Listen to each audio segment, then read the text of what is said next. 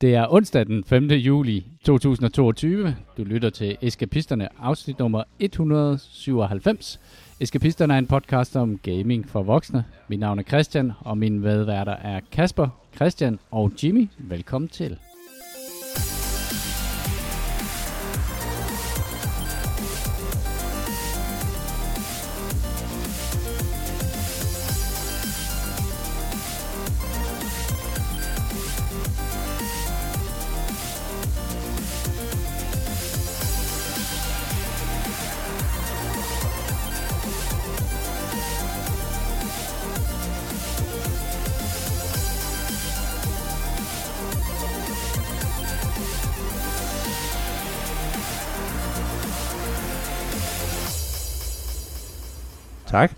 Selv tak.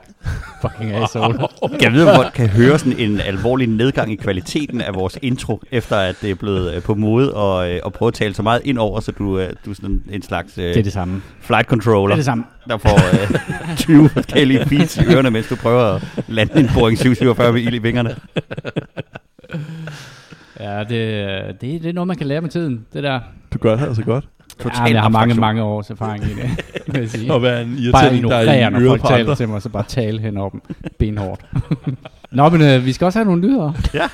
Det skal vi. Kom vi ne- nemt elegant over i. Det er fedt, at Jimmy klipper til noget fed lyd, og så er vi bare inde. Nyheder. Så er vi. Øh, Wow. Sony har endelig, er endelig kommet ud og sagt, at, øh, at øh, God of War Ragnarök øh, kommer i, øh, i år til november. Den 9. november lige til julehandlen. Hot Men take, så er hot der- take. Kan Vi starter ikke, øh, med Du kan jo heller ikke, du kan heller ikke, for, du kan heller ikke forsinke noget, hvis du ikke har en dato på det, så de skal jo ligesom kunne... Jamen, det er ikke forsinket. Nej, nej, men de skal, nu har de en, så nu kan vi kun skyde det fremad. Er det en Sony Exclusive? Øh, ja, det er PlayStation 4 og 5, hvilket er forrullende i min bog. Jeg synes jo, de skulle have droppet 4'eren. Og så kun, kun cater til de elitære røvhuller, som, også, som har en PlayStation 5. Så, så til de utrolig få kunder, de har. Ja. Ja, det lyder som et eller andet, der øh, enten så er der... Enten så er de lavet god, hvad hedder det, version til 4'eren, og ellers så er det jo sådan en, som man frygter, det bliver sådan en cyberpunk performance-agtig et eller andet, hvor, hvor den kæmper rigtig meget på 4'eren. Ja, lige Bare præcis. Ja. den, den første øh, God of War, der min, den gik fuldstændig blæser amok, min PlayStation 4. Øhm, Så langt nåede jeg aldrig i det. jeg platinumede det. Gjorde du det? Ja. Ja. Men, du, er ret men I, I, I, var alle sammen ret uh, glade for det, ikke? Jeg var gennemført det også. Ja. Ja. Jeg synes, det var overrated. Bemærker du forskellen? Hvilket snak? Og jeg har faktisk gennemført Du, du sagde, du gennemførte også. Det var ikke det, jeg sagde. Nej, nej. jeg, gennem, jeg gennemførte det. Cyberpunk. Uden platin. Sådan er det. Om det, det, Når du ikke kan se folk så langt mig, nede i ligesom deres- Kasper og afryderen. Der, der var der ned til achievements. Ej, kæft, jeg skal klippe meget ud. Altså snakker vi Cyberpunk gennemført. Ja. Nej, God of War. Nå, ja. Er du helt rystet nu, Kasper? Nå, nej, men øh, jamen, det gennemførte jeg også. Uh, Se, gjorde jeg du også det? platinumede ikke. Ja. Nå, okay. Det er også, det var fordi Kasper synes du, også um, Kasper, jeg, Kasper jeg, jeg kunne faktisk godt tænke mig at høre, hvad du synes om, uh, altså skal du spille det næste? Er du hype? Jamen, jeg er ved, det har været- årets øh, spil, Per. Ja, det bliver... Jamen, var det ikke der, hvor Jule, var det det år, hvor Jule han lavede et eller andet med snedet med point, så God of War ikke blev årets spil? Eller var du på mit hold? Det skal jeg tilbage og lytte. Har, Ja. har jeg nogensinde været på dit hold? Jeg, jeg, jeg, jeg, jeg Hvis tror du kan faktisk, finde et år, hvor I på det hold godt sammen, Det så- kan godt være, det var det. Det kan godt være, det var det. Øh, men jeg ved ikke, hvad var, var det ikke God of War, der vandt det år? Der Nej, det jeg blev sniløbet på en eller anden måde. Hvad, Gjorde det ikke af mig i hvert fald. Det vil ikke ligne mig. Nej. For God of War var det, som jeg... var det Ghost Recon Wildlands? Det var dig, der havde gjort det anden- Jeg tror faktisk, det er dig, Christian. Som jeg havde... Ja, det, Så hvis vi skruer tiden tilbage nu, vil du så stadigvæk mene, at Ghost Recon Wildlands er et bedre årets spil, end God of War den første var?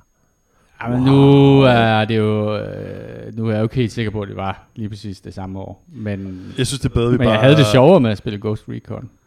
Helt sikkert. Ingen tvivl om det. Det er en dårlig nyhed, det her. Oh, Ja. starter Nå, nej, kommer ja, jeg næste? vil gerne sige noget Hvornår, hvornår kommer det næste Ghost Recon? Jeg, jeg ser meget frem til det, for jeg synes faktisk, det var et ret godt spil, øh, sådan rent historiemæssigt, og selvom der var nogle... Jeg ved, jeg, ved, jeg, jeg blev båret igennem det, så selvom der var, hvad hedder det, quicktime events, så, så klarede jeg mig igennem det. Mm. Så Mm. det var ret stolt. Slog du nogle af valkyrerne ihjel? Slå alt ihjel. Det var de der sidequest-agtige, øh, Nej. meget, meget svære øh, minibosser. Nej, som man de var svære, så det lyder ikke som mig. Okay. Jeg tror, jeg manglede to eller tre af dem. Hvad minder ja, det men de om? var, nogle, de var nogle sataner. God of War. Er det sådan lidt FromSoft-agtigt? Er det det? Nej. Nej, det er det ikke. Nej, det er, mere det er et klassisk singleplayer-spil, hvor du ligesom RPG. skal bevæge dig frem ja, ja. Ja. ja. eller andet, så, så løser du en quest, og så lukker du op for et andet område, og så løser du en quest, og så... Kamp lugter en lille boss fights, lugter en lille bitte, bitte, bitte smule af sådan noget FromSoft boss fights. Gør den ikke det? Oh, nej, jeg vil sige, det er, mere en typisk, det er mere en typisk boss fight. De er slet ikke i nærheden af at være så svage, eller svære. Hmm. Altså, man skal ikke, Nej. der er ikke så meget med, at man skal lære moveset. Valkyrierne og var- rytme, de eller, var ja, de var, de var gustne. Men du laver de her skills. Ja. Øh, nej, jeg, jeg, jeg, jeg synes ikke, det mindede, øh, mindede det minder mig ikke super meget om det, men det, men det minder mig meget om sådan de her øh, klassisk stor åben verden, hvor du kan tage nogle forskellige steder hen, og så løser du et eller andet, og hvis du finder et rigtigt sted, jamen så, åh oh, gud nej, nu kan jeg komme igennem den her herover og så, og så har den jo det der ekstremt irriterende ting, hvor at du går igennem banen, og så er der noget, der er låst, altså der er en eller anden, der er sådan noget blå krystaller, synes jeg der var, som man ikke kunne slå i stykker, før man ligesom ud, fik en eller anden rune på sin Økse. hammer, og så kunne Ja. du gå tilbage, og så skulle du ligesom udforske hele verden en gang til, og så var der noget andet, du også kunne slå i stykker. Sådan. Så på den måde, så tvang den sig til at gå verden igennem flere gange. Men det blev jo holdt oppe af, at man, man ligesom gad hans ja. og søndens historie. Jo, det var, altså, jeg synes, det var, jeg synes, gameplayet var super fedt. Jeg synes, øh, øh, kast med hammer var skide hammerende skægt. Øh, og det var, det var altså historiemæssigt fantastisk. Jeg var enormt spændt på, hvordan de havde tænkt sig at tage den der, øh, hele den der nordiske mytologi vendt på hovedet, hvad de gjorde med den. Det var, jeg glæder mig meget til turen. Mm. Kasper, du har skrevet en nyhed mere på. Lækkert at gøre, mens jeg lige drak vand. Øh, ja, jeg har skrevet, at... Øh, ikke så meget nyhed, mere som i, at øh, hvis man øh, vil morse sig lidt over EA fucker op, så har EA lavet en øh, Hey uh, fellow kids øh, tweet ved at skrive, øh, der går en ting i øjeblikket, øh, hvor they are 10, but they, og så et eller andet nederen ved personen. Og øh, så skal man ligesom rate, hvad de er, så har de skrevet, they are øh, uh, 10, but they only like playing single player games. Mm. Hvilket er en sådan en lille smule sjovt, i og med, at øh, det studie har en del, øh, hvad hedder det, singleplayer spil bag sig. Blandt andet nogen, de har købt sig til. Øh, og som øh, en sagde, as usual, E.A. Johnson, trend misses the uh, point, punches itself in the face. Øh, der var mange af, hvad hedder det, især BioWare-udviklere blev sådan en lille smule sure over at lige blive kaldt nederen, at de, de spil, de laver. Og i, men var det ikke noget med, at I, var det ikke sådan en genoplevning af den der, øh, for jeg ved sgu ikke, 4-5 år siden, eller sådan noget, hvor de var ude og sige, at de mente ikke, der var nogen fremtid i uh, singleplayer-spil? Er det, Jo, og- det er nok, og- øh, det er nok Ja. den der, der kører Den igen. lever endnu. Den spænder inde de videre på. Okay, Ja. men Anthem, De mente ikke, hullet var dybt nok. efter det har de jo udgivet mange singleplayer-spil. præcis. Det Så det er- Nå. Ja, der er nok en social media manager, der lige skal have øh, memoet for, hvad strategien er for, de, øh, for det kommende år. Præcis. Nå, fedt. Uh, har du mere, Kasper? Du har det mere, har du ikke? Jeg har det mere til jule. Mm. uh, Hell is Us, uh, som der lige er kommet en teaser trailer for, tror jeg det hedder, uh, som er, hvad hedder det, et spil for dem, der er good, som Jule jo er. Um, og det andet spil, du tænker på, det er Lies of P. Der er ikke kommet nogen udgivelsesdato på det nu, Jule. Men det her er et, hvor at, øh, det er sådan FromSoft, eller Souls-like, tror jeg det hedder. Men det vil gøre det sådan endnu sværere, så du får ikke øh, noget map med pointers på. Du kan ikke sætte, øh, hvad hedder det, um, nogle pointers på mappet. Du skal lytte efter, øh, hvilket jo gør det svært for mig. Øh, men øh, det, der hedder Hell is Us, øh, udviklerne, øh, som jeg selvfølgelig ikke fik noteret, øh, de står, har et, øh, hvad hedder det, Warhammer 40k-spil bag sig, der ikke har sådan sønderligt øh, gode reviews, øh, og også et andet, men det ser spændende ud, og jeg tænker, at uh, Jule gerne vil spille noget, som er sværere end Elden Ring. Altså nu, hvor at han er i gang med det der nemme Sekiro. Ja, det, det, det var det, jeg havde om det. Der er ikke særlig meget udenom det. det, det Rogue det, Factor hedder de. Ja. Hvad har de lavet? Nej, de har lavet, ej, de har lavet Necromunda Underhide Wars, som er sådan... Mordheim. Ja, Mordheim. De der uh, first eller third person uh, tactical turn-based uh, strategispil. Mordheim fik lidt kritik. Ja, og det gjorde, og det gjorde det der, uh, hvad hedder Necromunda. det, Necromunda også. Uh, og jeg, jeg købte det faktisk, kan jeg huske, og, og prøvede virkelig at elske det. Og måtte simpelthen bare indse, at uh, det der med at spille et, et strategispil, hvor man ikke har overblikket ikke fungerer særlig godt. Altså, fordi du skal ligesom vide, hvor din karakter skal bevæge dig hen, og hvis du sådan styrer ham igennem et eller andet, så mister du lynhurtigt overblikket. Men det er sådan en, en formel, de har, ja, som de igennem to spil har kørt på. Jeg vil ikke øh, sætte min store lid til der Hellis også. Ud fra Men det er meget sjovt, at, at det, det virker også som, at man, man kan få rimelig meget hype nu ved, hvad kan man sige, at hoppe på Elden Ring-vognen, og så sige, om den Elden Ring-like, og så, men det er faktisk sværere end Elden Ring. Det, det virker som, at det, det er meget gode ting at se det med. Så vampyrer Ja. kombineret med sværere end Elden Ring, så tror jeg, du... Men jeg synes, altså Elden Ring var jo ikke svært, det var bare et langt spil. Ja, det vil jeg også sige. Så hvis du spiller det igennem fire gange, så får det sådan lidt ekstra. Nå, nej, lidt men altså, liv. altså honestly, det var, det var jo ikke, altså, det var ikke svært, hvis man sætter tiden af til det. Så er det jo ikke svært. Det er et spørgsmål om investering af tid i forhold til overlevel. Hvis man virkelig bare vil gennemføre det, er det ikke det? Altså, er, kan vi ikke blive enige om det? Jo, jo, det altså, jeg kan... Og også fordi du kan tilkalde to Ja, ja. personer, der Ja, ja, dig ja, mod præcis. bosser. Du kan, så Ja. mange bosser, der kan du stå og kigge på Det var det, jeg og gjorde. hæppe. Det var fedt. Så det er, jo, det er jo ikke et svært spil, faktisk. Nej, men det kræver bare, at man gennemskuer det. Jeg tror måske, at det er der, hvor der er rigtig mange, der hopper af de der FromSoft-spil, der det er, at de ikke rigtig kan acceptere, at for eksempel at døden, er en, altså det, at man dør, er en vigtig del af, af spillets øh, mekanisme. Altså det er, sådan, det er bare sådan instinktivt, så det at dø, det bliver forbundet med failure. Og det er det jo selvfølgelig også til en vis grad i FromSoft-spil, men det er jo også den måde, man lærer på. Øh, så, mm, og så, så jeg ved sgu ikke, Kasper, du, du, øh, du synes helt klart, det var svært, men det var jo fordi, synes, du, det var fordi du ikke kan lide de der øh, action-RPG'er. Men du var, brugt også, du var også langt inden, før du begyndte at tilkalde andre spillere. Var det ikke det? Det var først til... Øh, jeg fik... Jeg brugte kun til Elden Beast, og så... Altså, altså fordi man kan virkelig coaste igennem langt, hvis man, hvis man lader, lader sig bære, ikke? Så jeg synes, jeg synes altså, det handler om, og det er også det der med, hvis du virkelig overleveler et sted, så kan du have så meget tolerance også for fordi, jeg, jeg vil gerne gøre det lidt svært for mig selv, så jeg ventede til, der var kommet et par patches, så man ikke bare kunne klare det på en nem måde. Du kan, så, du kan bare gerne mærke den der sense of Ja, Ja, ja, ja, det tror jeg, den 10. september skal vi lukke os på. Jeg tror, I alle sammen kunne der. Ja. En lørdag. Okay, men det, det er en aftale. Så ligger jeg en aftale. plan snedig. Uh. Hvornår er det? Er det ikke øh, lige der omkring, hvor... At, øh, Det er lige i september. Ja, men det er Hen omkring lige 10.. der, hvor Dark, øh, Dark Tide udkommer den Jamen, 9. det skal lige have to patches. Nå, ja, okay. Det. Øhm, men øh, nej, nej, men prøv at høre. Øh, det, det ser da interessant ud, den trailer, du kørte til, øh, til Hellas også. Øhm, nu var det hverken fantasy eller sci-fi. Det lignede mere sådan noget, okay, der er både svær og droner og Sci fantasy. i det godeste. De har virkelig fyldt alt ind i en pakke. Ja, men det viser ikke rigtig noget gameplay, så vidt jeg kan se. Så er det bare... Øhm, nå, det skal man da lige kigge på, når det kommer ud. Øh, men jeg, jeg, jeg lige i øjeblikket høler, jeg, jeg vendte tilbage til Sekiro, efter at have spillet øh, Elden Ring igennem. Mhm. Mm. Og, og der, det kom faktisk bag på mig, hvor, et, hvor flot det i virkeligheden er stadigvæk. Øh, Ja. sindssygt flot spil. Øh, og så har jeg bare øh, langt større glæde af det nu, end jeg havde første gang, jeg spillede det igennem, hvor jeg slog panden mod muren rigtig meget. Og faktisk lod det ligge til sidst. Hvad skyldes det? Det skyldes, at jeg har, øh, jeg har accepteret den præmis, at det spil det er mere et rytmespil, end det er øh, ligesom de andre Souls-spil.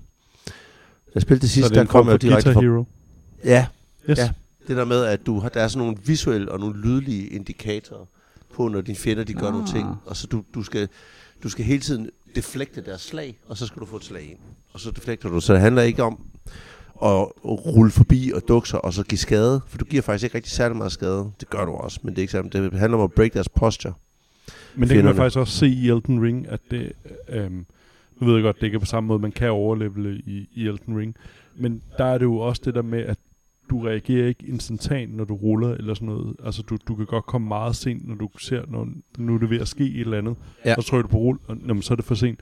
Fordi du skulle have set, da han vrikkede med øret, eller et eller andet, og nu, nu er det bare for at finde på noget. Nå, ja, ja. Hvor at det, det har jeg sindssygt svært ved, så det er derfor, jeg også tror, at øh, jeg havde det rimelig svært med Sekiro. Øh, jeg tror, jeg kom til...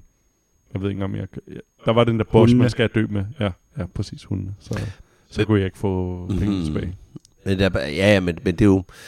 Bossen, som man skal dø kan man, de siger, at man kan slå ham ihjel, men det, har, det, det kan man sikkert også godt, men det er jo ikke, det, er jo ikke det, der er motivationen. Nej, nej. Øh, men, øh, men, men nej, det er, det er sgu et fedt spil, og det, den her gang kan jeg mærke, without a doubt, at jeg kommer til at gennemføre det. Altså, det er ikke, det er ikke et sekund i tvivl om nu, fordi jeg har knækket de koder, jeg ikke knækkede sidst i forhold til at spille det på spillets præmisser.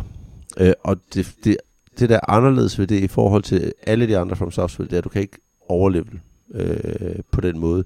Der er ting, der er gated, fordi det er ikke open world, så du skal igennem nogle baner og klare bossen for at komme videre, ligesom alle de andre, undtagen Elden Ring. Men derudover så, øh, så samler du sådan nogle prayer beats, som du har fire af dem, så kan du indløse dem, så får du mere health, og du får mere attack strength. Øh, men du skal samle fire hver gang, og de er jo gated bag, du skal finde dem som, som loot, eller du skal slå en boss ihjel for at få dem. Så spillet bestemmer, hvad level du kan komme op i, Ah, okay. øh, dybest set. Indtil du når til endgame, så kan du finde øh, sådan ting helt, helt, helt til sidst, som du kan bruge på NG+, hvor du så kan rent faktisk overlevel, begynde at overlevel din strength, Mm. mm. attack strength. Hvor langt er du nået i det? Jamen, jeg ved det ikke. Øh, Jeg har, jeg tror, jeg har 16% achievements, øh, og jeg kommer selvfølgelig op på platinum, det planlægger jeg nu her, men øh, jeg tror, at jeg, øh, jeg tror, jeg er 60% inden, 70% inden. Okay. Og sidste gang, der stoppede jeg, der blev jeg slået øh, tilbage til start, da jeg løb panden mod en boss, der hed Genichiro, som har tre faser. Så først så kæmper du mod ham i en fase, så kæmper du mod ham i en anden fase, og så forvandler han sig til sådan noget tredje. Og hvis du ikke nakker ham i tredje fase, for der er sådan ligesom sådan en story blurb mellem, du nakker ham i de to faser, som du gør med de fleste bosser, så kommer der sådan en lille videosekvens, og så kommer han så i en tredje fase, hvor han kun har et liv. Men hvis du så taber der, så starter du helt forfra med den første, så, så du skal igennem alle tre faser. Mm. Og det slog mig ud første gang, jeg spillede spillet, kan jeg huske. Der kom jeg simpelthen ikke forbi ham. Men den her gang knækkede jeg den der med den rytme, han havde i sin angreb. Hvor du, du slår en gang, parry en gang, slår en gang, parry en gang, og så dukker du der for nogle ting. Og så laver du nogle af de der specielle counters. Der er sådan en, der hedder Mikiri counter, hvor de stikker ned mod, mod din knæ eller fødder, og så træder du på deres spyd. Øh, og så giver du dem meget poste damage derefter, så den bruger han meget. Øh, så han var faktisk, de to første faser blev sådan noget, hvor man bare ligesom rutinemæssigt gik igennem dem til sidst. Okay.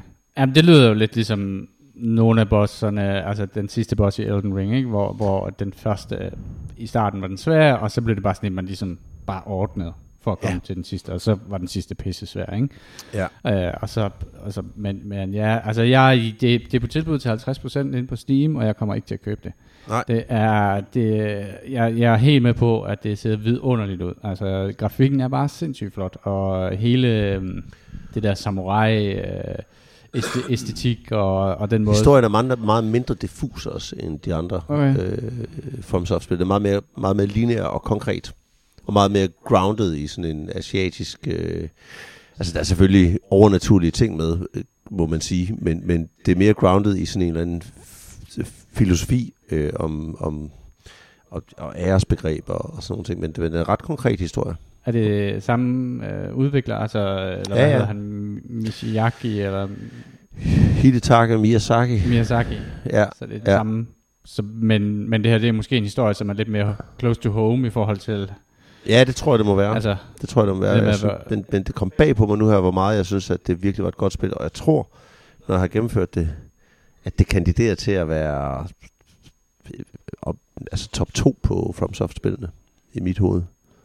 kun overgået af Bloodborne, eller, ja. Eller Elden Ring. Kun overgået af, af Bloodborne, ja. Okay, så Elden Ring er en træer. Træer. Hold da Ja. ja. Nå, nå. Jamen, jeg har gennemført et spil, og det har jeg gjort, og det er meget, meget Applaus. stort. Ja, kæmpe applaus. Jeg vil bare lige gerne have ført det til protokol. Har du platinum? Mm, Det, Nej, det kommer heller ikke til at ske. det, jeg har fået alle de Steam Awards, der findes i hele verden, for at gennemføre, øh, hvad hedder det, Warhammer 40.000. Jeg synes, du er sej. Chaos Bane, Demon Hunters. Øhm, det, det er et godt spil, vil jeg sige. Øh, det er jo det her turn-based spil. Jeg, jeg, det tog mig lidt længere tid, end jeg først havde regnet med, fordi jeg blev... Jeg, jeg, jeg, vil- jeg vil sige, jeg var måske sådan lidt i en slump med det på et tidspunkt, og kunne ikke rigtig tage mig sammen til at gennemføre det sidste del af det, fordi der var, jeg ved ikke, der var lidt ensformighed sådan i, i the mid, øh, hvad skal man sige, game, hvor at mange af missionerne begyndte at ligne øh, hinanden rimelig meget. Det er der, jeg er strandet. Ja, og Der er sådan meget time sink i det i midten. Ja, det forstår jeg godt. Uh, men så går det sådan, så kommer man lidt til på den der sidste, hvad hedder, uh, kurs, hvor, hvor der er nogle ret spændende missioner, der tager hinanden. Og særligt den sidste mission, synes jeg faktisk var ret interessant, at benytte sig af sådan en, at man har øh, to øh, squads øh, deployet på samme tid, hvor, man så, hvor der er ligesom nogen, der slås med bossen, og så er der nogen, der forsvarer en indgang. Og så, skal de, så kommer der sådan en masse øh, monster, der forsøger at løbe ind til bossen, og, det, og så øh, skal dem, der forsvarer indgangen, ligesom øh, høste dem, så det kun så det er så få som muligt, der kommer ind og reinforcer øh, i, i selve bossfighten. Det synes jeg faktisk var ret originalt, og jeg synes, at det kunne være fedt, hvis de havde brugt det lidt mere i resten af spillet, eller tænk nogle lidt mere originale løsninger på, hvordan, så det ikke blev meget det der med, at du deployer dine folk ned i hjørnet af kortet, og så begynder du bare at steppe dig igennem. Der er ikke sådan skide meget variation i dem. Men jeg synes, det var et virkelig, virkelig kompetent øh, uh, XCOM i uh, Warhammer 40.000 klæder.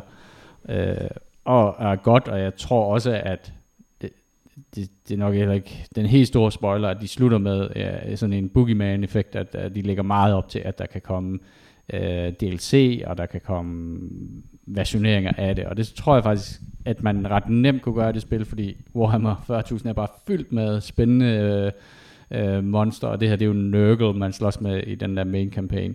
Uh, så, så man kan sagtens udvide på det der univers der, og det er virkelig, virkelig øh, solidt og kompetent lavet, så, øh, så selve mechanics og sådan noget, kunne man godt arbejde ret meget videre med. Så Hvor mange timer tager der at gennemføre? 68 timer tog det mig at gennemføre det, og jeg er ikke helt sikker på, om den, om jeg har nok været lidt idle tid ind i det, og så har jeg spillet det meget sådan, du ved, to timer om aftenen, inden jeg skulle i seng. Så det har taget mig rimelig lang tid at nå op på de der, de der 68 timer. Men der, ja, der har helt klart været et eller andet, hvor jeg lige har skulle slå græsplænen eller et eller andet, at lade spil køre. Øhm, men det er et godt spil, og virkelig, virkelig gedin spil, med en lidt, lidt langtrukken midte, vil jeg sige. Øh, hvad har vi ellers spillet? Hvad har vi ellers spillet? Øh, Vi har haft, øh, der har været Steam sale, så vi har spillet alt. Åh, oh, ja, vi har spillet. Jeg holdt mig jo for god til det der Steam sale i, øh, i rigtig, rigtig lang tid. Men så er det ligesom, når man, når man køber det første, så er proppen ligesom taget af flasken, og så kan du bare drikke. Øh, så jeg har købt alt muligt på Steam sale. Øh, jeg købte blandt andet det, der hedder Green Hell, som er et øh, survival sim, men der er en historie i det. Så man skal ligesom, øh, du, skal, du skal progresse igennem den her jungle, øh, for at finde ud af, hvad det er, der foregår. Man er selvfølgelig dernede i en eller anden Amazonas jungle sammen med sin kæreste, og så, øh, så sker der alt muligt, og så vågner du op, og så skal du overleve det her, og så skal du finde ud af, hvad der er sket, og så skal du sådan hele tiden åbne flere og flere ting op i den her, øh, i den her jungle. Og det er sådan noget med, at, at man starter med at have nogle relativt basale ting. Man kan bygge sig et shelter, sådan, så man ikke sover på jorden, og så kan man tænde et bål. Og så begynder du sådan at opdage flere og flere ting og planter, og øh, så finder man nogle items, man kan bruge, som låser banen mere og mere op. Og den måde, man så er meningen, man skal spille det igennem, det er, at man skal øh, bygge nogle baser, hvor man ligesom explorer ud af dem, og når man så synes, man er kommet langt nok i forhold til at progress i historien, så, så bygger man en base mere. Øh, men det er et utroligt detaljeret økosystem, man, øh, man, man lever og, og fungerer og dør, øh, dør rigtig, rigtig meget i. Det er, øh, som survival sim, der er det øh, nederdrægtigt svært. Jeg fik sådan lidt The Forest vibes, jeg kiggede på det ja, spille. det har også den der, det, man er inde i den der tætte, tætte, tætte jungle, og du har et, et, et kort, men der er ikke nogen markering af, hvor du er på kortet. Hmm. Så der er sådan nogle, men en gang imellem, så finder man sådan nogle punkter, øh, man ligesom kan navigere ud fra, og så er det noget med at lære det der kort at kende. Hele kortet er handcraftet, så der er ikke noget, der, der ændrer sig hver eneste gang. Øh, men det er et spil, som man skal spille meget øh, langsomt og forsigtigt igennem, og hele tiden sørge for at have øh, reserver til de her ting, der nu sker. Hvis du går øh, hvis du løber uden at kigge dig for, så træder du på en slange, og så bliver du gift, forgiftet, og så, øh, og så tænker du, nå, så kan du lige så godt starte forfra. Øh, eller load dit save, fordi der er rigtig mange øh, ting i det her spil, der er sindssygt mange status, du ligesom kan få, og det er et af det der med, hvis det først begynder at gå galt, så går det rigtig, rigtig hurtigt galt. Hvis du for eksempel bliver forgiftet, jamen, så bliver du udmattet, så får du feber, øh, og så, bliver du, så opbruger du din, øh, hvad hedder det, de, de der fire pips, man har af, af status, man ligesom skal opretholde. Øh, og så kan man se noget, som egentlig var et godt run, bare gå fuldstændig ned ad bakke i en, i en rasende fart. Er det Øh, godt? Ja, det er, øh, det er så svært, så jeg bouncer lidt på det. Fordi det, det- det der med at bygge baser og, øh, og, og, og ligesom explore er ekstremt farligt og, og meget, meget udfordrende. Øh, men jeg synes, at den måde, det fungerer på, den der verden, man er i, den er skidespændende. Og den, øh, så, så jeg, Er det multiplayer? det ved jeg faktisk ikke. Det, det tror jeg jeg, ikke, det er. Men det er, øh, jeg synes, det er, som survival, øh, synes jeg, det er ret skægt. Det minder mig rigtig, rigtig meget om Don't Starve i sådan en first person. Øh, øhm, det der med, at, at du er ude og slås imod en, en kæmpe verden, som er sindssygt meget imod dig. Det er multiplayer. Op til fire spillere kan Og spille det kunne måske sammen. give lidt, lidt mere. Jeg er øh, gået ned og spillet det på den sværhedsgrad, der hedder Walk in the Park, hvilket vil sige, at der ikke er, man, man brænder sine ressourcer af langsommere, og de øh, indigenous tribes, der bor i den her skov, de er ikke hostile mod dig. Øhm, og der er sådan en masse ting, der bliver, der bliver gjort nemmere. Men selv på den, der er det, der er det meget, meget svært. Øh, jeg spillede et godt stykke tid på... i skovbunden, der går ud. Jamen, øh, alt. alt Har man en fornemmelse af, at man på et tidspunkt kan have fået udviklet en base, og de våben, du bruger så meget, at du, du bliver... Jægeren. Kongen du, bliver, du bliver kongen af skoven. Nej, det, har, det er faktisk ikke mit, øh, mit indtryk. Jeg tror, man bliver rigtig meget bedre øh, i det, men det er meget med, hvis du, hvis du for eksempel bliver bidt af en æderkop eller en slange, jamen, så bliver du træt, og så bliver du udmattet. Øh, hvis du så øh, falder, fordi du er træt og udmattet, jamen, så får du rifter eller slår dig, så skal du til at reparere dem. Så bruger du tid på det. Hvis han så bliver træt, jamen, så, så falder han jo om og, og falder i søvn der, hvor han er. Og hvis du sover på jorden, så får du orm. Så skal du til at grave dem ud. Åh, det lyder lidt for realistisk. Øh, og øh, hvis du drikker vand, der ikke er, er regnvand eller kogt vand, jamen, så får du parasitter, øh, mm. og så får du øh, food poisoning, hvis du spiser mad, der ikke er tilberedt.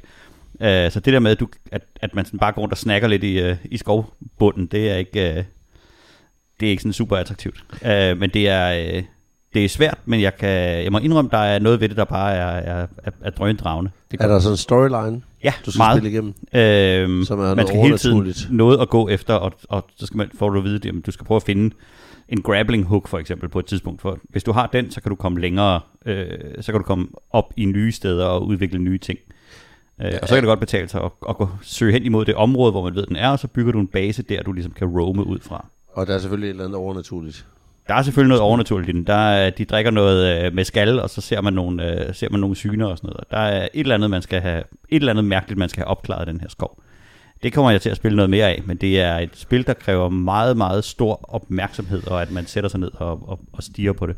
Kunne du tænke dig at spille, Christian? Ja, det, det kunne jeg måske godt. Det er ret billigt på Steam lige nu. 15, 15 euro box. Udfordringen det er, at øh, jeg vender jo ikke ryggen til Sekiro lige i øjeblikket. Ej, jeg gør lige det færdigt først. Øhm, ja, det er nok den største udfordring. Nå.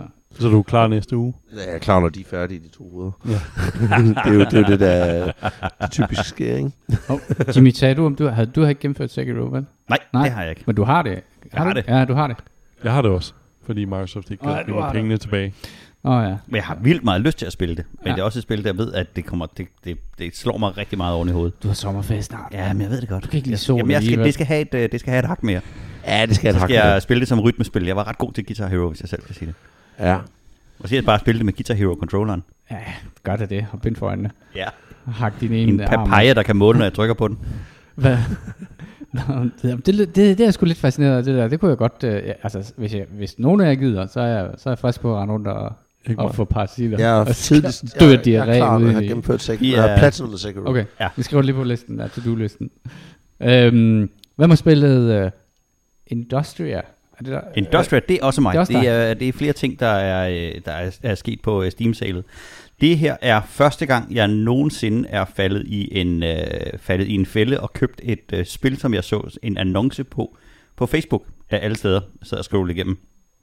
Eller Instagram, det kan jeg ikke huske. Det er det samme jo. Øhm, og så var der simpelthen en, øh, en, så så jeg en spiltrailer, og så tænkte jeg, det så alligevel interessant ud. Øh, og så gik jeg ind og kiggede lidt på det, det havde fået rigtig, rigtig gode anmeldelser. Det er en slags, øh, det er en first person øh, shooter, øh, med en stemning af sådan noget Half-Life 2 møder Control i, øh, i sådan noget øh, 1989 Østtyskland dystopi i en parallel virkelighed. Man springer ligesom ind i en parallel virkelighed, og så skal du finde ud af, hvad der, hvad der foregår inde. Der er, en, øh, der er en rigtig, rigtig god historiefortælling i det, og så, øh, og så er det et spil, der er lavet af, en, af et, et, et, spilstudie på ni mennesker. De har selvfølgelig haft nogle flere mennesker til med til at lave det, der har lagt stemmer til og alt muligt andet, men mm. det er klart, der er, der er sådan en, en kerne af ni mennesker, der har lavet det her. Og det, der er rigtig, rigtig fedt ved det, det er, at det er lavet i uh, Unreal Engine. Og når man laver noget i Unreal Engine, så får du sindssygt mange ting foræret.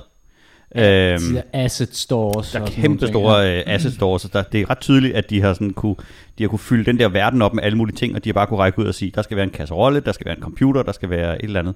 Og så er noget af det, man også får, når man, når man bruger Unreal, så er det jo den der mekanik med, at du kan samle ting op og vende dem og dreje dem og kaste med dem, og der er noget dynamik, du kan lave i banerne og sådan nogle ting der. Og, og det her, det viser, at hvis du har en interessant historie og bruger Unreal Engine, så kan du faktisk skabe rigtig, rigtig meget. med relativt få mennesker. Det er tydeligt, det er et spil, som ikke er super optimeret. Der er noget omkring lyssætningen en gang imellem, der er nogle glitches, der er en, en jeg fandt i hvert fald en væg, som var synlig fra den ene side og usynlig, når man så gik rundt om den.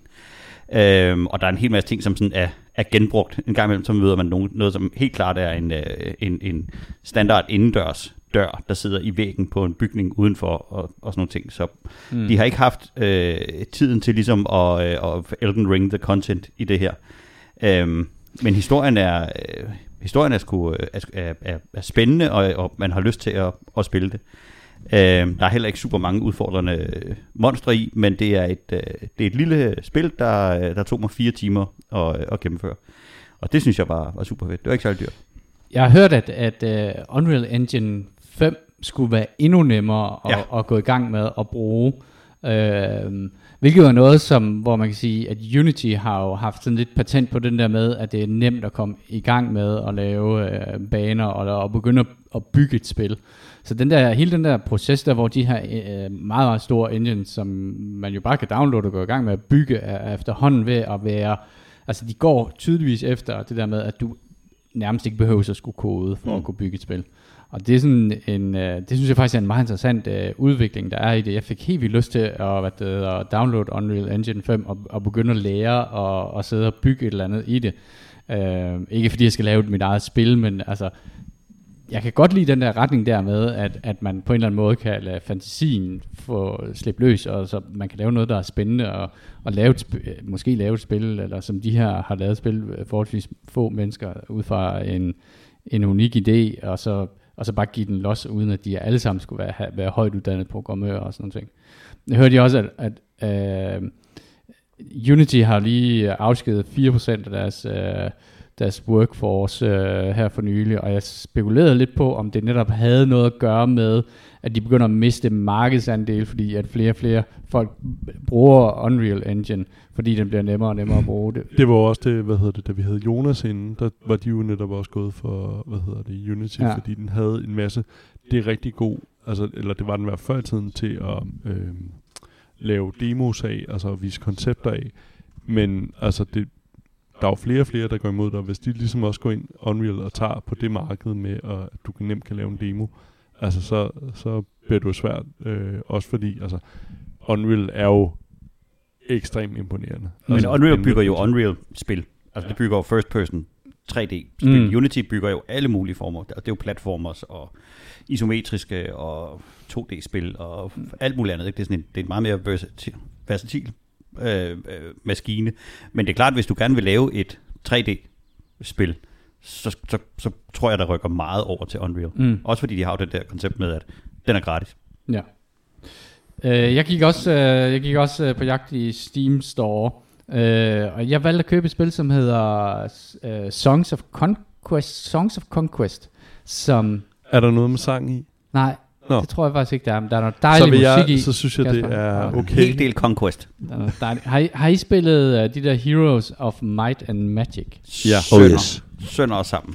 Uh, fordi det er en, hvad skal man sige, det er det, der er kerneinspirationen i uh, Songs of Conquest.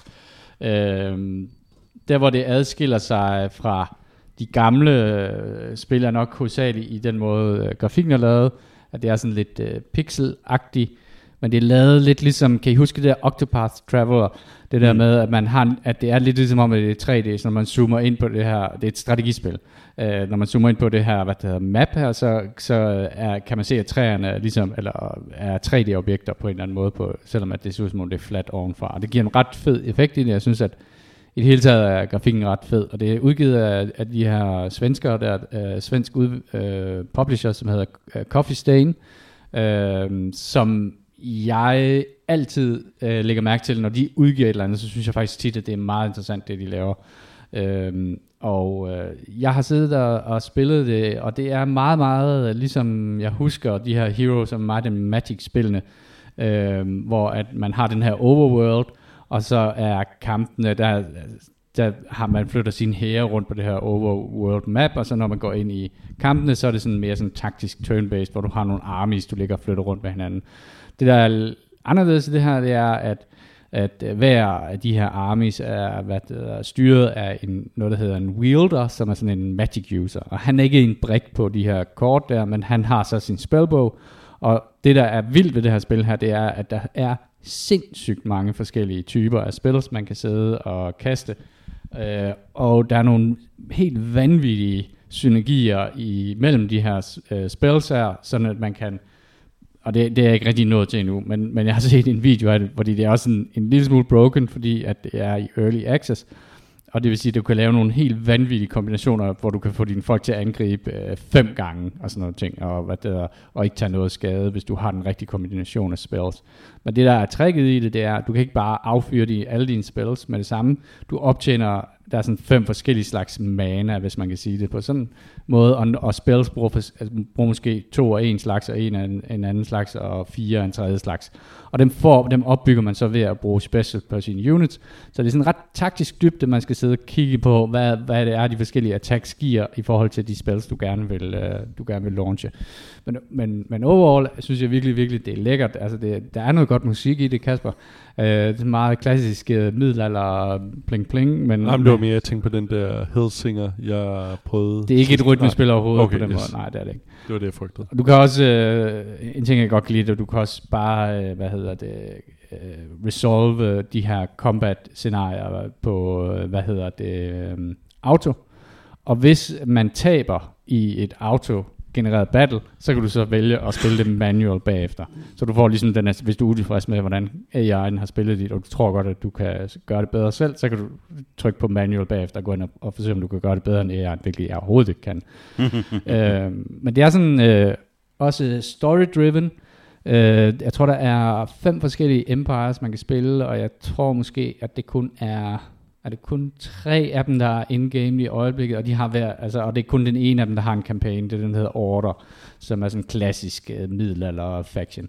Så er der sådan noget city building i det, som faktisk også er meget fedt, at uh, du bygger en by, og den by genererer forskellige ressourcer. Jeg tror, der er fem forskellige ressourcer. Der er uh, træ og sten og guld og, og nogle, nogle, hvad skal man sige, nogle krystaller af forskellige arter og sådan nogle ting. Og der kan du så bygge flere enheder i din by, hvis du opgraderer de forskellige huse og sådan noget. Så der er sådan lidt, lidt city management i det også, som jeg synes er ret fedt. Men det, overall kan jeg rigtig godt lide atmosfæren i det. Jeg synes, at det er meget, meget charmerende, og så er det også sådan ret dybt taktisk. Det, det synes jeg faktisk var et godt køb øh, på, på Steam Sale. Øh, men det er ikke det eneste, vi har spillet. Vi har spillet så meget... Øh, Jimmy, hvad har du spillet? Nå, er sikkert. Jeg har været i, øh, jeg har været, jamen, alt jeg har spillet den her gang, det er, det er Steam sale, så nu skal jeg nok holde op med at sige det. Øh, jeg har samlet et lille spil op, som hedder Golf Club Wasteland, og det er en, øh, en stenet lille historiefortælling omkring, at alle milliardærerne er stukket af til Mars. Helt fiktivt, der er slet ikke nogen øh, hold i virkeligheden her. Og øh, jorden er så gået under, og nu kommer de så, flyver de så tilbage til jorden for at spille golf. Og det er sådan en rigtig hyggelig, øh, sød lille tegneserie, øh, lavet stil, og så bliver der så fortalt en historie, imens at man går rundt og spiller det her øh, minigolf i et øh, dystopisk wasteland. Øh, det er ret, Hvordan er grafikken? Fordi det lyder lidt som Golf Story. Den er, øh, jamen, den er, ret, øh, den er ret sød. Vi kan lige prøve at hive den op her. Den er sådan meget tegneserieagtig, og så er den meget ambient øh, musik. Øhm, og så er der så en, en historie, der bliver fortalt af en overlevende på jorden, der ligesom holder øje, og man kan se løbe rundt i baggrunden og sådan noget, mens man går og prøver øh, helt håbløst at spille, øh, at spille minigolf der. Og det er meget øh, sådan noget med at spille hen over en bus og øh, ramme ned i en øh, kloak, og så øh, undgå, at, at man, øh, man ligesom øh, dør hele tiden. Der er to story, eller to måder at spille spillet på. Der er en, hvor du skal spille banerne på en par, og så skal du, øh, hvis du ikke gennemfører, så skal du så prøve igen. Øh, og så er der sådan en, en casual mode, hvor, at den bare, øh, hvor du får lov til at skyde lige så mange gange du vil, og så får du bare historien fortalt, mens man, man sidder og stener det. Øh, der mangler lidt golf mekanikker i det. Der er ikke sådan noget med, at du kan ikke se særlig langt, hvordan vinklen har tænkt sig at være. Du, det er også ret svært at se, hvor meget, man, hvor meget power man putter på den her. Øh, øh, på det her skud. Så, øh, så enten så skal man blive rigtig, rigtig god til at, at se på, øh, på, lidt, øh, på lidt information, eller også så skal man, øh, så skal man bare sidde og lade sig, lade sig øh, trække igennem det. Men det er, et rigtig, øh, det er et rigtig hyggeligt spil, og jeg tror, at jeg har, øh, har tænkt mig at, at gennemføre det en dag, hvor jeg sidder og ikke er til et spil, der er super duper udfordrende. vi spillede en lille smule øh, et gammelt spil, som vi faktisk har haft liggende i Steam kirkegården længe. Øh, Jimmy, Altid godt kunne lide det. Ja, det er faktisk rigtig godt. Det hedder Insurgency Sandstorm. Og som det er en, øh, det er sådan en øh, first person shooter eller squad eller Counter-Strike, men er det er sådan en, en blanding mellem noget, som er ret realistisk. Det er faktisk rimelig realistisk. Det har nogle ret fede mechanics i sig. Øh, men det der, jeg synes, der er lidt fedt ved det, det er, at de, altså, man kan spille det øh, i sådan team-baseret mod hinanden. Øh, helt klassisk øh, Battlefield, øh, hvor man bare render rundt og slår hinanden ihjel. Men, men de har en ret udbygget, øh, hvad hedder det, co-op øh, del, hvor man kan være op til otte øh, kommandosoldater i Mellemøsten, som skal indtage sådan en serie af, hvad det hedder, points imod AI-kontrollerede modstandere. Og det, det, det er faktisk ret øh, vellavet spil. Øh, det er sådan øh, en form for, jeg vil ikke sige det er Counter-Strike-grafik, fordi det er bedre end Counter-Strike. Øh, men det er sådan et eller andet, sådan et par skridt over Counter-Strike og et par skridt under Battlefield, i forhold til sådan, hvis man tænker sådan, hvad det er grafisk er. Men det er tydeligvis lavet af nogen, der ved meget om våben.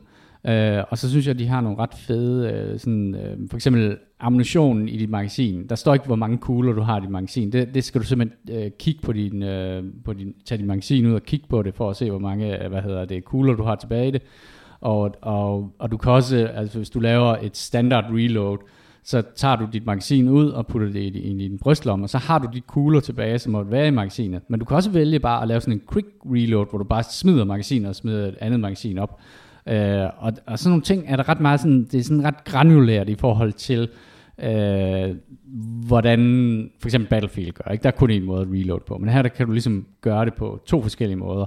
Plus at, at du også har den der, at du hele tiden på en eller anden måde i dit hoved skal holde øje med, hvor mange kugler du har i magasinet. Hvilket faktisk er ret interessant, øh, hvad hedder det, mekanik, øh, når man er fanget, og, og hvad hedder det, der er nogen, der skyder efter dig. Øh, så har det virkelig, virkelig god øh, lyd. Ja. Øh, virkelig sådan øh, spatial øh, lyd, så, så det der med, at, at du kan høre, hvor folk de kommer fra, og sådan noget, er noget af det mest øh, vellykkede, jeg nogensinde har spillet faktisk i et, en shooter. Jeg synes, det er eminent godt lyd, og jeg undrer mig over, at øh, for eksempel et spil som Battlefield, som jo øh, generelt har virkelig, virkelig god lyd i sig, ikke er bedre til at lave det der spatial uh, awareness i, i forhold til sin lyd, der binaural lyd, hvor man kan høre, hvor lydene kommer fra. Men man kan godt slå det til ind i Battlefield mm, 2042, men det virker ikke. Altså, det, altså, det kan selvfølgelig også godt Det er være... bare noget- larm. Jamen, det, jamen, det er, også, det er måske lydkulissen er ja. Måske så massiv. Her der er det sådan, du har nogle stille øh, øh, øjeblikke i spillet, hvor der ikke er så meget gunfight. Og du er så begrænset til kugler. Ja, det har man også, ja. Det har man også, ja. Så har man nogle, så kan man kæmpe sig frem til nogle, ved at tage nogle points, hvor du så kan reload eller respecke din, øh, hvad hedder det. Men det er tydeligvis også lavet nogen, som øh, går op i våben. Der er rigtig, rigtig mange forskellige typer af våben, og rigtig, rigtig mange forskellige attachments, du kan putte på. Og ja, en anden ting, som de også har, som faktisk er ret fed, det er, at du kan vælge, hvor stor den rygsæk, øh, du har øh, på dig, altså hvor meget, altså vægt er en, en, øh, en faktor i det her spil her, så du kan vælge at virkelig putte øh, heavy armor på dig selv, og stor rygsæk fuld med tonsvis af ammunition og sådan noget, men så er du selvfølgelig bare langsommere og tungere, øh, og det synes jeg også er en mekanik, som egentlig er virkelig, virkelig spændende, fordi at det er klart, at, at, at det kan være fedt at, at have rigtig mange kugler med, og, og at, det, men det er ikke så fedt, fordi når du skal løbe øh, hurtigt igennem det, så er det ret blodet faktisk. Øh, det er, det, der er gips i det her spil her. Altså, det er sådan arme og ben, der flyver til højre og venstre og sådan nogle ting. Så det har sådan en realisme over sig, som gør det er ret intenst at spille. Øh, og faktisk virkelig, virkelig godt. Altså, øh, jeg synes, det er sådan lidt en, en, et spil, vi købte, og så glemte vi det igen. Og det er egentlig lidt ærgerligt, fordi det, det er virkelig, virkelig øh, interessant. Men der bliver hele tiden sammen. udviklet på det, ikke? Så det, jo, det, er det tit, det står i update-køen, at nu har de tunet på en eller anden øh, mekanik, eller der er kommet et eller andet yderligere i det. Og en af de ting, som det cater rigtig, rigtig godt for, synes jeg, det er den der enorme mængde af våben, sigtekorn, øh, forskæfter. Altså, du kan virkelig sidde og designe et eller andet, der passer til den måde, du har lyst til at spille Mm. øh, det her på. Og man kan også have nogle, nogle pre-made packs, sådan der, jamen skal du spille øh, bykamp om natten, jamen så kan du tage et våben med, skal du spille øh, lange open range ting, så vælger du et øh, noget andet. Øhm, så den der, øh, det er et spil, der kan betale sig at sidde og nørkle ned i, og blive, øh, og blive god til, tror jeg. Øhm, så har de også nogle, øh, nogle dejlige wacky uniformer, man kan, man kan få på. Det kan jeg, det kan jeg jo personligt godt lide. Øh, og så har de det underlige, eller sjove take på det, at det ikke er amerikanske kommandosoldater mod terrorister. Det er øh, oprørsstyrker mod øh, regeringsstyrker. Ja, security forces. Ja. Så det er lidt en... Øh, ja, man har de lidt har alle sammen en meget tyk accent. øh, Ja, man har lidt en idé om, det er, det er, det er, det er sgu tæt på at være en syrisk borgerkrigssimulator, ikke? Jo. Øhm, jeg har ikke fornemmelsen af, at der er nogen af dem, man er hverken de selv eller de andre er, er super duper good guys, men det er meget med technicals på, øh, vi har den lige oppe her, med technicals på, øh, på Toyota Hilux, og, øh, og så har de også nogle meget fede mekanismer i forbindelse med suppression. Altså hvis der bliver skudt rigtig, rigtig meget på dig, jamen så, øh, så, så øh, sigter du dårligere, og, og dit syn bliver sløret og sådan nogle ting. Øh, det er et spil, der helt klart arbejder virkelig, virkelig meget med de der gun mechanics. Og det fungerer godt. Man har den der fornemmelse af at, at, at snige sig rundt som en operator, der sådan øh, klipper folk, øh, når de stikker hovedet frem. Øhm, så det er, øh, det, jeg, jeg, jeg nyder det sgu, når vi, øh, når vi finder det frem. Det er ikke så, øh, det er ikke så sindssygt svært og udfordrende som The Hunt. Øh, og, det er, og det er væsentligt mere stille og roligt øh, og taktisk end Battlefield er. Ja. Hvor mange er man på et map? Øhm, Ja, vi spiller det kun som, eller indtil videre har vi kun spillet det som det her, øh, hvad hedder det, co-op-spil, hvor man er 8. Op til 8 mand. ja. Mod Der- otte andre spillere? Nej, mod øh, AI. Okay. Ja, og så skal man kæmpe sig igennem. Jeg tror, multiplayer er noget med 32 spillere, eller sådan noget, den stil, 16 på hver hold. Øhm, Men det er jo et lille spil, så jeg tror, det er, at hvis man spiller multiplayer på det, så tror jeg, man spiller, har en chance for at spille mod nogen, der er rigtig gode. Ja, men man kan også se, når man hopper ind i det, at dem, som vi spillede sammen med, de var jo absurd high level. Ja. Øh, og jeg, så, Men er det fedt her, er det at spille mod banen? Altså spille ja, mod det, AI? ja, det synes jeg faktisk. Altså, det er virkelig sjovt at spille øh, mod banen, fordi den er, AI'en er faktisk rigtig god, øh, og så er det også nogle ret lange missioner, øh, så det tager ret lang, lang, lang tid at gøre det, og hvis det er sådan, man dør, så er man jo ude, indtil at man indtager det næste strong point. Så kan man ligesom få respawnet sine teammates. Øh, og det er, også en, det er også en meget sådan, spændende ting, at man sidder der og rooter på den der sidste overlevning, ikke? øh, som, som kæmper sig for at, at komme frem i det. det, har det jeg synes, at, at der findes jo sådan nogle virkelig realistiske shooter som Arma og Squad og sådan nogle ting, som er Hell sådan, Let Loose og sådan ja, nogle ting, ja. sådan nogle, ja, Hell Let Loose og hvad hedder det, Inscriptum, eller Postscriptum hedder det, som er sådan nogle anden verdenskrig, sådan sindssygt realistiske, men realistiske til det der punkt, hvor at det ikke rigtig er sjovt at spille. Arma 3, hvad er det? Hvad er mekanikken i det? Er det også mod banen, man spiller, eller mod AI, eller spiller man mod hold, mod, mod andre spillere? at jeg ved, jeg ved ikke lige, hvordan Arma... Der, der kommer en ny version af Arma her om ikke så lang tid, men Arma er jo det der helt vanvittigt realistiske spil. Jeg tror, der er fire forskellige måder, at man kan gå på i Arma, altså alt efter, hvor meget man croucher, og tempoet er også noget, man styrer i Arma, og alt er bare hyperrealistisk.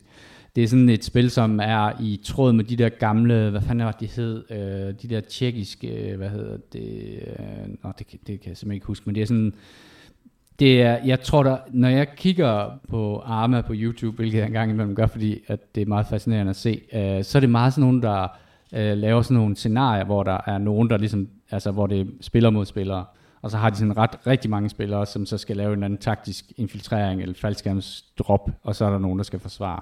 Men det er sådan nærmer sig en lille smule rollespil faktisk, sådan som jeg forstår det. Øh, men ja, du kan også, Arma kan du også spille øh, mod AI, og, øh, og du kan også bare Og forskellige tidsalder? Nej, Arma er sådan noget Modern Warfare. Okay. Ja.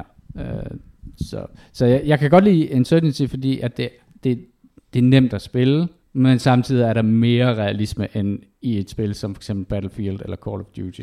Men det har da en game mechanic, det der med, at du skal gennemføre banen mod en AI, der gør, at det er et af de spil, som jeg synes skulle være... Ja, ja, altså, ja, ja, det, det, det, det, synes jeg lyder til, tiltrækkende. ja, ja men jeg synes Modsat også, til de andre, som ikke siger mig en, en skid overhovedet.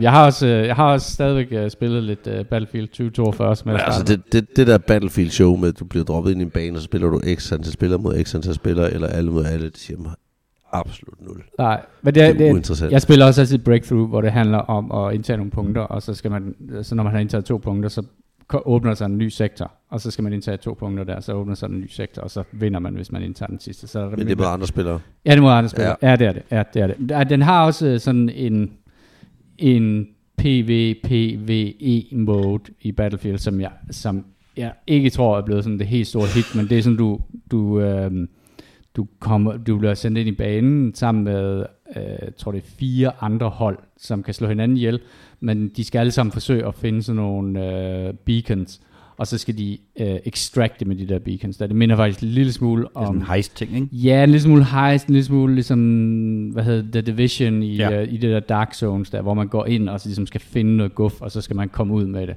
Og man kan ligesom blive skudt og plyndret af andre spillere. Men i Insurgency Sandstorm, der kan du så stige level med din mand, ja. eller hvad? Ja, det gør du også, ja. Så, og så det giver, eller du bliver bedre, eller du kan.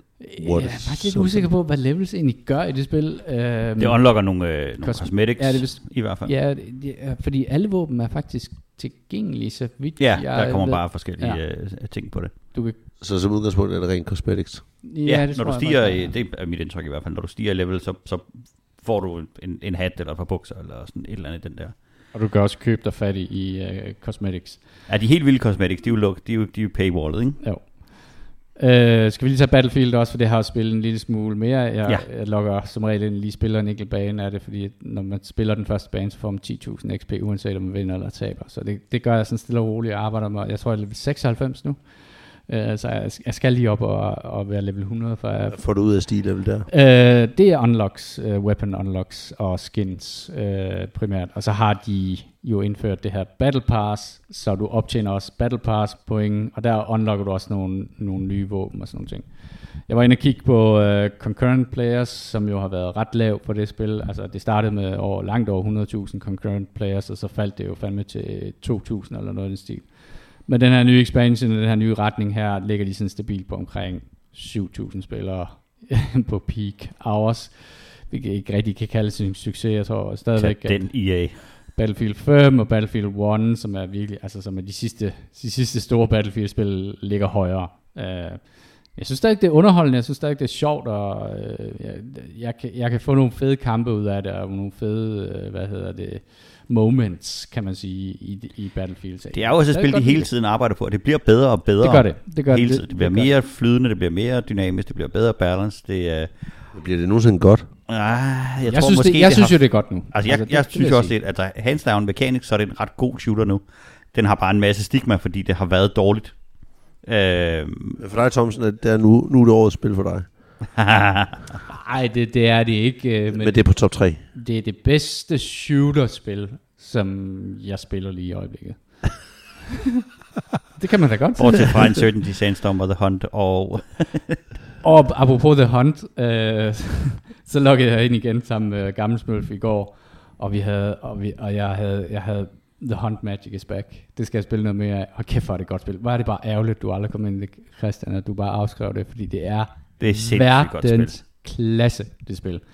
Altså det er, altså den der um, fornemmelse af at snise rundt i Lucianas sumpe og vide, at der er nogen, der et eller andet sted forsøger at omgå dig, samtidig med at du forsøger at omgå dem og sådan noget, og så når du får dem, altså den tilfredsstillelse er simpelthen så kæmpe, kæmpe stor. Det er et spil, der er bare, øh, altså det, det Det kan jeg bedre forstå. mega godt. Det kan jeg bedre forstå.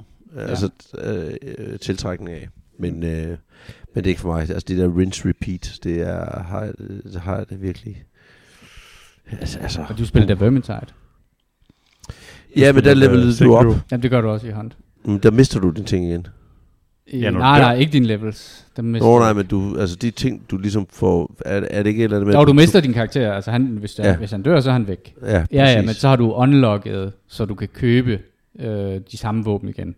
Og jeg vil Ja. sige sådan en, en når man... Men Vermintide var heller ikke et spil, jeg nogensinde spillede igennem. Jeg kunne godt lide det, men vi spillede jo to-tre baner, så var mm. vi jo Mm. ligesom også, mm. Så, var, så var også der, vi tænkte, okay, nu har vi også spillet det. Jamen, du spillede du også Alien... Alien... Hvad hedder det? Fireteam. Fireteam øh, Det var kun fordi, ja. jeg spillede, og kun fordi jeg er Alien-fanatiker. Ja. Øh, Jeg synes jo ikke, det var et godt spil. Nej. det Men det her det er et godt spil. det. Men ej, det er et fremragende spil, og jeg, jeg kan mærke, at øh, det, det, der er måske et eller andet med, at det er sommer, det er varmt udenfor, og, øh, og så hører man den der melodi der, når man starter spillet Ej, op. det er så godt. Men det, som spil, ikke? Alien Fireteam havde gå, kørende for sig, Mm. som trods alt det eneste redeeming ved det, altså fordi det var Alien, Aliens film, det Alien 2, den ligesom emulerede, det var jo Ja. ja. Marines mod Aliens, Ja. i den mest fjollede iteration nogensinde. Øh, men det er jo det der med, at du kunne rent faktisk unlocke nogle skills, så du kunne lave et build. Du kunne finde, Ja. jeg skal have det våben, jeg skal have det her sidearm, jeg skal have de her skills unlocket, og så kan du lave et build, der performer på en eller anden måde. Mm. Så det kan man bygge efter og tweake og ændre på og sådan noget. Det synes jeg, det var ligesom det, der var det sjove ved det, at du kunne arbejde hen imod et build. Men altså, generelt synes jeg, det var et meget, meget gennemsnitligt spil. Ja, og, men det er Hunt jo ikke. Det er jo et verdensklasse spil. Men det tror jeg faktisk, det er. Jeg tror, Hunt er et virkelig godt spil, men, men, men Boah, ja, nej, den fanger mig ikke. Nej. Øh, og, og nu er det jo derved, om gider med. Jeg er sikker på, hvis jeg kastede rigtig, rigtig mange timer i det, så vil jeg formentlig også blive glad for det. Men er det godt nok? Mm. Det skal, for mig skal det helst være spil, der ligesom Mm. æder mig med hud og hår. Ja. Altså, jeg, jeg, jeg tror, en, en stor del af det, der er tiltrækningen i Hunt, er, at når du dør, så mister du din karakter. For din karakter leveler jo også op og får skills og sådan nogle ting, og du gør ham bedre og bedre. Og, og, så det der tab, øh, du ved, at du ved, et, et fejltrin, Det er bare, at Jule vil gerne er spille det sådan noget safe from soft-agtigt, Ja, ja. hvor at, øh, der ikke rigtig sker noget ved at dø. Jamen, jeg synes faktisk, det, det der, det er så også en, øh, det, det er en konsekvens, som faktisk også tiltaler mig. Ja. Men, øh, men, Åh, det gjorde ondt, var. ja, nej, ja, det, men man kan sige, der, det, der, var, det var helt fair. Men det er, det, det er et spil, hvor man skal et pænt stykke ind i det, før du ligesom become the hunter. Altså fordi øh, i rigtig, rigtig lang tid i The Hunt, der er du jo bare øh, foder for de gode, ikke? Men jeg jo, synes, men- det er lidt sjovt, du ikke kan lide det, fordi der er jo også hele det der øh, altså Cthulhu-agtige element. Ja, det er der nemlig også. Ja, det er virkelig, virkelig lækkert øh, lore i det. Jeg tror, du, jeg tror, du, ja, altså, jeg tror, du skal give en chance mere. Skru ned. Du kan ikke tåle din egen medicin der, hva'? Den er bitter. Hold kæft, vi har spillet meget. Ja, vi har også spillet Kom. Eternal Threats, som er et øh, vældigt eget eventyrspil. Øh, jeg læste en... en Svær trolddom -agtigt. Ja, præcis. Ej. Jeg læste en, øh, en anmeldelse af det, som der var en, der, der skrev, at, at han vidste ikke rigtigt, hvad game-genren hedder. Men det der med at gå rundt og udforske et, øh, et tomt hus og finde environmental storytelling inde i det, er bare en, en kæmpe stor øh, glæde.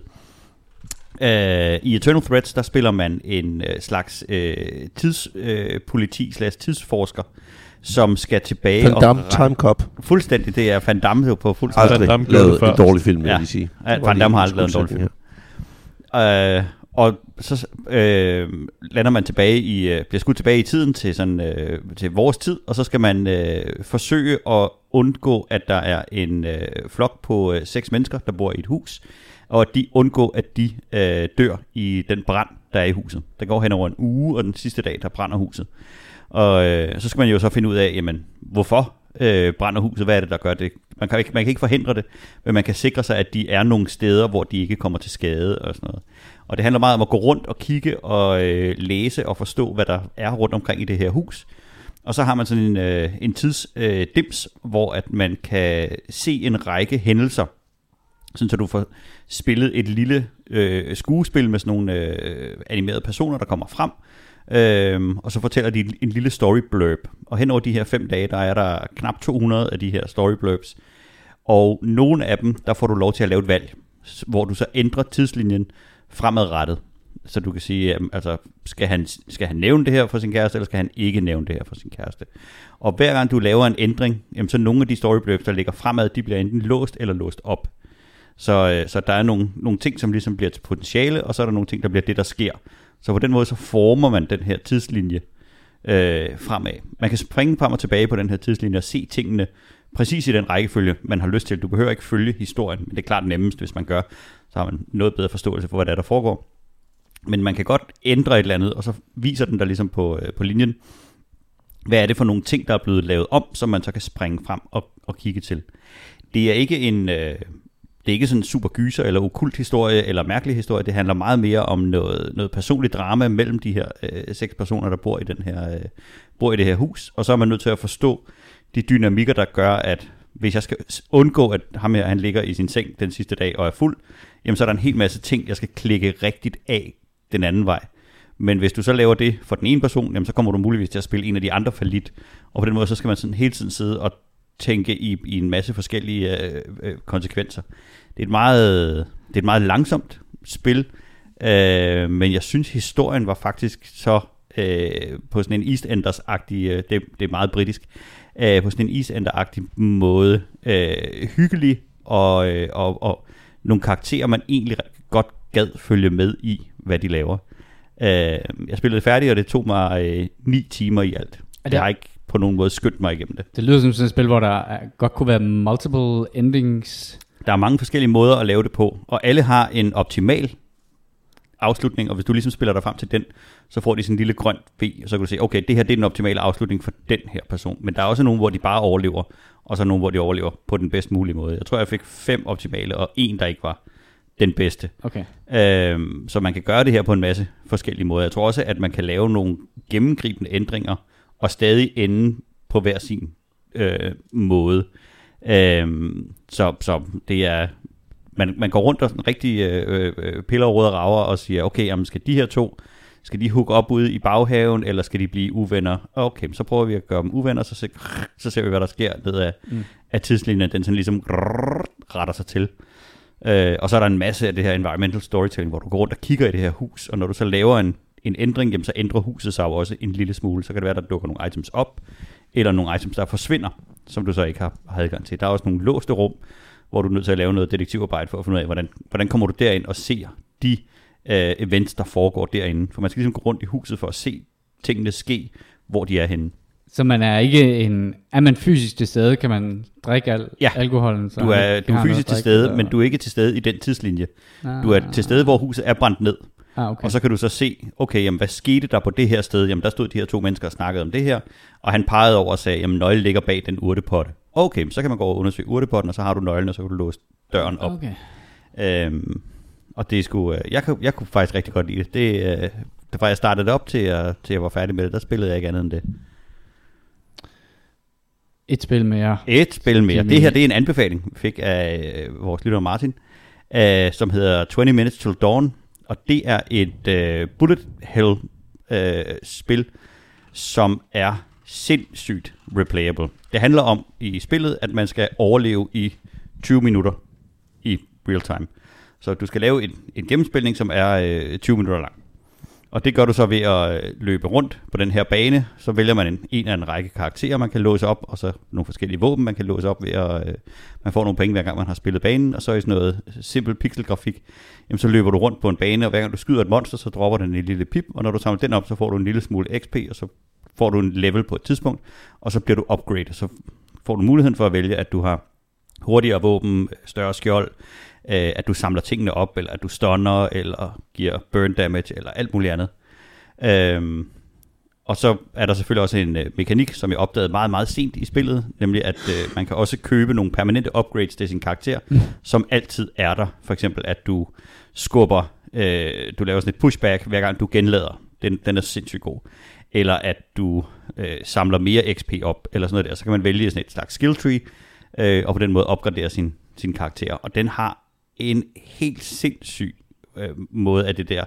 Lige et run mere. Er det, er det sådan en twin stick shooter? Ja. Ja, okay. Jeg spiller du- det med mus og, du- ja, du mus og keyboard, mus, ja, men det er, den er helt sikkert bygget til, til twin stick shooteren. Hvor den ene stik styrer, hvad vej du går, og den anden stik styrer, hvad vej dit sigtekorn er. Har du overlevet 20 minutter så? Mm, nej, det har jeg ikke endnu. Jeg har overlevet 10 minutter på den, der hedder quick play moden, og så tror jeg, jeg har overlevet 16, 16,5 minutter eller sådan et eller andet. Der er ret meget fart på til sidst. Ja. Det har Der kommer nogle, der kommer nogle bosser, som øh, har nogle mechanics. Der er en boss, der kommer på et tidspunkt, som låser dig inde i sådan en, en øh, boks, øh, og så skal du så overleve inde i den der boks sammen med, og så skal du slå bossen ihjel derinde samtidig. Øh, og det, den er jeg ikke øh, kommet forbi nu. Vi skal have nogle anbefalinger. Kasper? Jeg har en uh, anbefaling, for, der ligger på DR-TV, uh, der hedder London Grad Grad. Eller altså ligesom... Sådan om oligarker i London? Ja, eller ja, hvad? ja. ja. Uh, den handler om, uh, hvad hedder det, øh, tror jeg, 12 eller 14 mor, uh, der er relateret. Det er tre afsnit af en time, um, der har russiske forbindelser, um, hvor at... Uh, hvad det, de hedder, dem, uh, BuzzFeed, uh, dem med katten og så videre, de uh, lavede faktisk en ret uh, stor undersøgende, uh, hvad hedder det, journalistisk arbejde omkring de her 12 dødsfald, der var med, der var relateret til, til Rusland. Um, og det er en ret interessant dokumentar at se, fordi de ligesom, hvad kan man sige, har begge sider inde. De har selvfølgelig også nogle øh, tidligere øh, FSB'er og KGB'er, der siger, at der er intet med Rusland at gøre på nogen måde. Vi ved jo, at folk øh, Ja. er meget glade for, øh, at det der med at falde ud af vinduet, det er noget, der sker meget ofte. Eller at folk øh, lukker sig selv ind i en sportstaske og sætter lås på og, og hopper op i et badekar. Det er jo meget normale ting. Øh, ligesom at Ja. komme til at, hvad hedder det, at sluge polonium 210, det er også øh, meget normalt. Jeg, jeg, jeg har jo faktisk arbejdet med at kunne lave sådan noget, og det, det er virkelig, virkelig nemt at lave. Det, Du har er været legemorder, eller hvad siger du? Ja, ja. Ja. ja. det er meget nemt tilgængelige ting, så altså, det er jo det, der sker. Øh, det er en ret øh, interessant øh, dokumentar, der ligger på DR, og hvad kan man sige, især de her tider med, med øh, Med hvad? Ja, med Hvad? Putins øh, hvad hedder Hvad det, krig. noget? I, øh, Det er ja, vanvid. Nå. ja, præcis. Vanvid er nok bedste udtryk. En, mil- en speciel militær operation. Ja. Øhm, Apropos specielt metal op, oh, operation. oh. Hov, du et ude der. uh, Segway. takeover der, ja. En Sekido.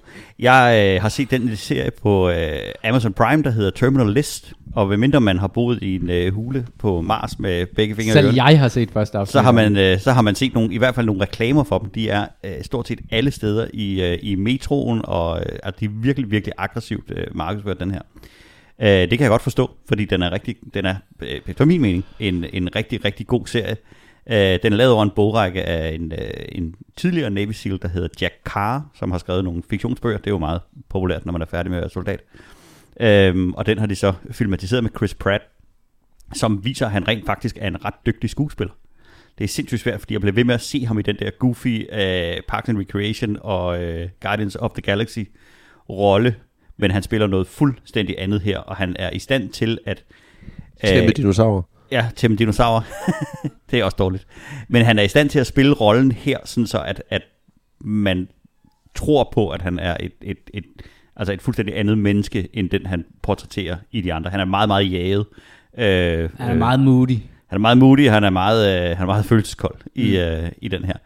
Øhm, den har scoret over 8 på, øh, på IMDb indtil videre. Ja, øh, og, og jeg synes, den er rigtig, rigtig god. Jeg åd mig igennem, øh, gennem alle afsnittene. Den er helt klart en lille smule øh, lavet som øh, en slags Top Gun, men for Navy Seals. De har fået meget øh, de har fået meget samarbejde, de har fået, han har helt klart fået en, en, en masse træning i, øh, i bevægelse og skydning og våbenhåndtering og transitioner og alle sådan nogle forskellige ting. Øh, og det har de rigtig meget af. Men den har også nogle, øh, den har nogle super fede ting øh, i sig, som, hvor den vender øh, genren lidt på hovedet en gang imellem, i forhold til skurkebilleder og, øh, og, og hvem man skal stole på og ikke stole på. Og øh, uden at spoile noget, så vil jeg sige, at ham, øh, Shai Courtney, fra blandt andet har været med i øh, Suicide Squad og i, øh, hvad hedder det, ah, øh, øh, Terminator-filmene. øh, han spiller skurk i den her, i en, i en fantastisk rolle. Altså et, et, en venden på hovedet af, af bøtten der. Det er, det er sgu godt gået. Jeg så den sammen med, med Lea det første afsnit, og, og vil sige, øh, til filmens credit, så var hun ikke afvisende over, at vi skulle se øh, det næste afsnit. Øh, så den kan et eller andet, altså den er meget velproduceret. Ja, det er en Øhm, meget, meget høj produktionsværdi. Ja, og det er rigtigt nok det der med øh, realistisk våbenhåndtering. Den der måde, der når de står med en pistol, så står de sådan og trykker den ind. Altså sådan den der taktiske John Wick-agtige måde der, som også... Øh, altså det er sådan... Jeg kan huske som barn, når jeg sad og så gamle krigsfilm og sådan noget, så var det bare, kunne det ødelægge alt, når tyskerne kørte rundt i gamle Sherman tanks, og så de havde malet sådan en tysk kors på. fordi jeg vidste rigtig meget om kampvognen. Ja. Og, og det, det var bare, shit, det var godt nok, øh, det kunne bare ødelægge en, øh, en god øh, krigsfilm for mig, hvis de ikke brugte det rigtige udstyr. Og det er ligesom det er blevet det nye, det der med om våbenhåndtering, om, de her, om det er en realistisk våbenhåndtering øh, i de her film her. Og, og det, altså, nu ved jeg ikke særlig meget om, øh, hvordan man kæmper med knive og hvad hedder det, i nærkamp og sådan nogle ting. Men det er sådan lidt Jason Bourne-agtigt, øh, det går meget hurtigt og meget brutalt og sådan nogle ting, ikke? Altså, så den, den, den har det der... Øh, den har den der autenticitet over sig, hvor man sådan tror på, at han er sådan en, en Stone Cold uh, Team Ej, han er noget af en 6 hugger. operator, ikke? Han er også kæmpestor. Kæmpe har han altid været så stor? det, det, Ja. Han, har aldrig, han, jeg tror ikke, han har været så stor, som han er her nu, men han har altid været en stor dreng. Ikke? Han var også med i Zero Dark Thirty, hvor han også spillede Navy SEAL, faktisk. Øh, okay. Hvor han også var en, en Ja. stor dreng. Men, Ja. men, men han, er, han er gigantisk i den Ja. her. Jeg har lige en ting til den. Øh, det er Does the Dog Die. Øh, lige første afsnit, lige springe 10 minutter ind, så bliver man glad. Den dør ikke, eller hvad? Nå, ja, den der hund. Ja, ja, ja, den med, den med Skal vi, gasmasken på. du siger, man skal der de første mærkeligt. 10 minutter? Eller? lige skiftet de første Ja. 10 minutter. Okay, det giver jo ingen mening, Ja. Kasper. Nej, det er godt, man skal undgå den. Det er, det fortalte det om, at det er en uh, Malinois Uh, og det er faktisk rigtigt, at dem bruger Navy Seals, uh, de der kamphunde, eller sådan, de taktiske hunde, som de tager med. Jeg ved ikke, hvad de bruger dem til, om det er til at lugte, uh, eller... eller Canon for dig. Ja. Og Send og, og madpakke, der kan gå selv. Der er pakdyr. Øh, det var en lang liste af spil, øh, og husk, at du kan finde os på eskapisterne.dk og alle de andre steder, man finder sin øh, podcast. Og du kan skrive til os, så det kan du gøre på vores Gmail. Det er escapistpodcast.gmail.com med forslag til spil eller emner. Det var alt for denne udgave af Eskapisterne. Hvis du synes, at podcasten er god, så del den endelig med dine venner på vegne af Jimmy, Kasper, Christian og mig selv. Tak fordi I lyttede med.